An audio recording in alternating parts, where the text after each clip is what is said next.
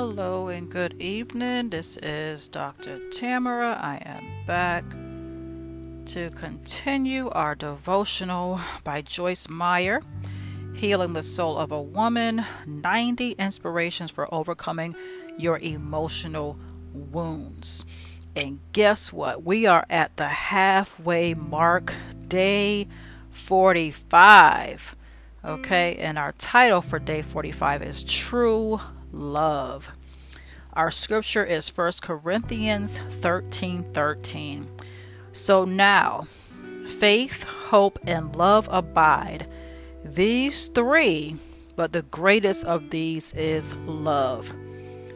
Human beings crave love. When a woman's soul has been wounded, that craving for love often takes one of two forms.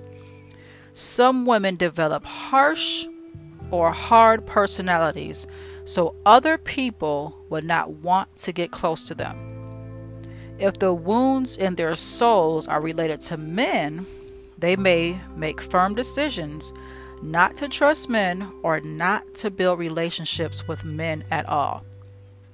Other women may be excessive in their desires to have a man in their life, to the point that they are willing to enter into a relationship with any man who pays attention to them.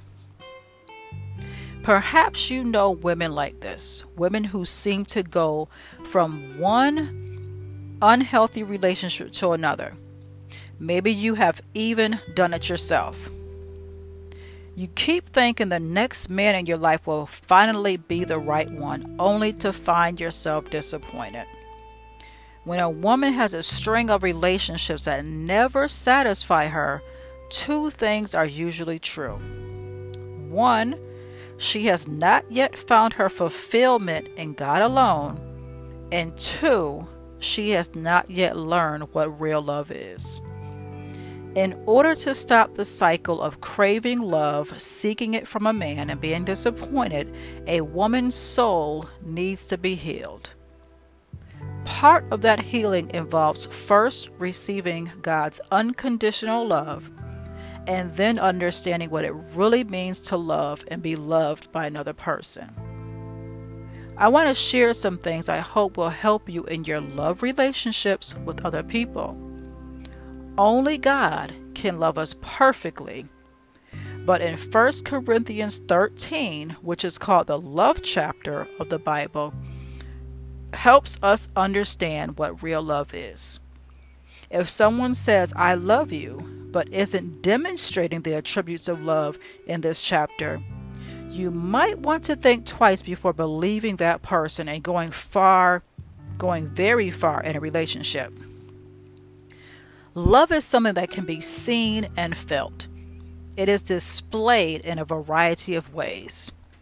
When you are trying to decide whether someone loves you and whether you love that person, you can use the qualities mentioned in 1 Corinthians 13 as a guide.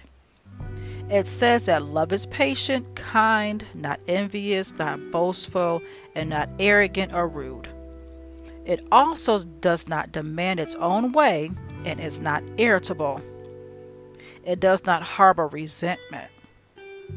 Love does not rejoice at wrongdoing, but rejoices within the truth. Love bears all things, believes all things, hopes all things, endures all things. 1 Corinthians 13, 6-7. Love helps others, it gives, and it is quick to forgive. This requires intentionality and saying no to self regularly. The basic qualities of love in 1 Corinthians 13 gives us plenty to think about when we consider whether we love someone else and whether they love us. Remember, only God can love you perfectly. Other human beings will let us down, but when we know what true love looks like, we can be wise in our relationships. Declare this: I walk in love and develop healthy relationships with others. Okay, so again, day 45, Healing the Soul of a Woman, 90 Inspirations for Overcoming Your Emotional Wounds by Joyce Meyer. Our chapter title is 45. I'm sorry. Oh, Lord. It's day 45. The title is True Love. Okay. Our scripture was 1 Corinthians 13:13. And our declaration was, I walk in love and develop healthy relationships with others. This is Dr. Tamara. You can find me on Instagram at Single Mama Purpose. You can check out my website, Kingdom Gals, Gals Ministries.com. You can check out my previous blogs at TamaraMcCarthyEnterprises.com.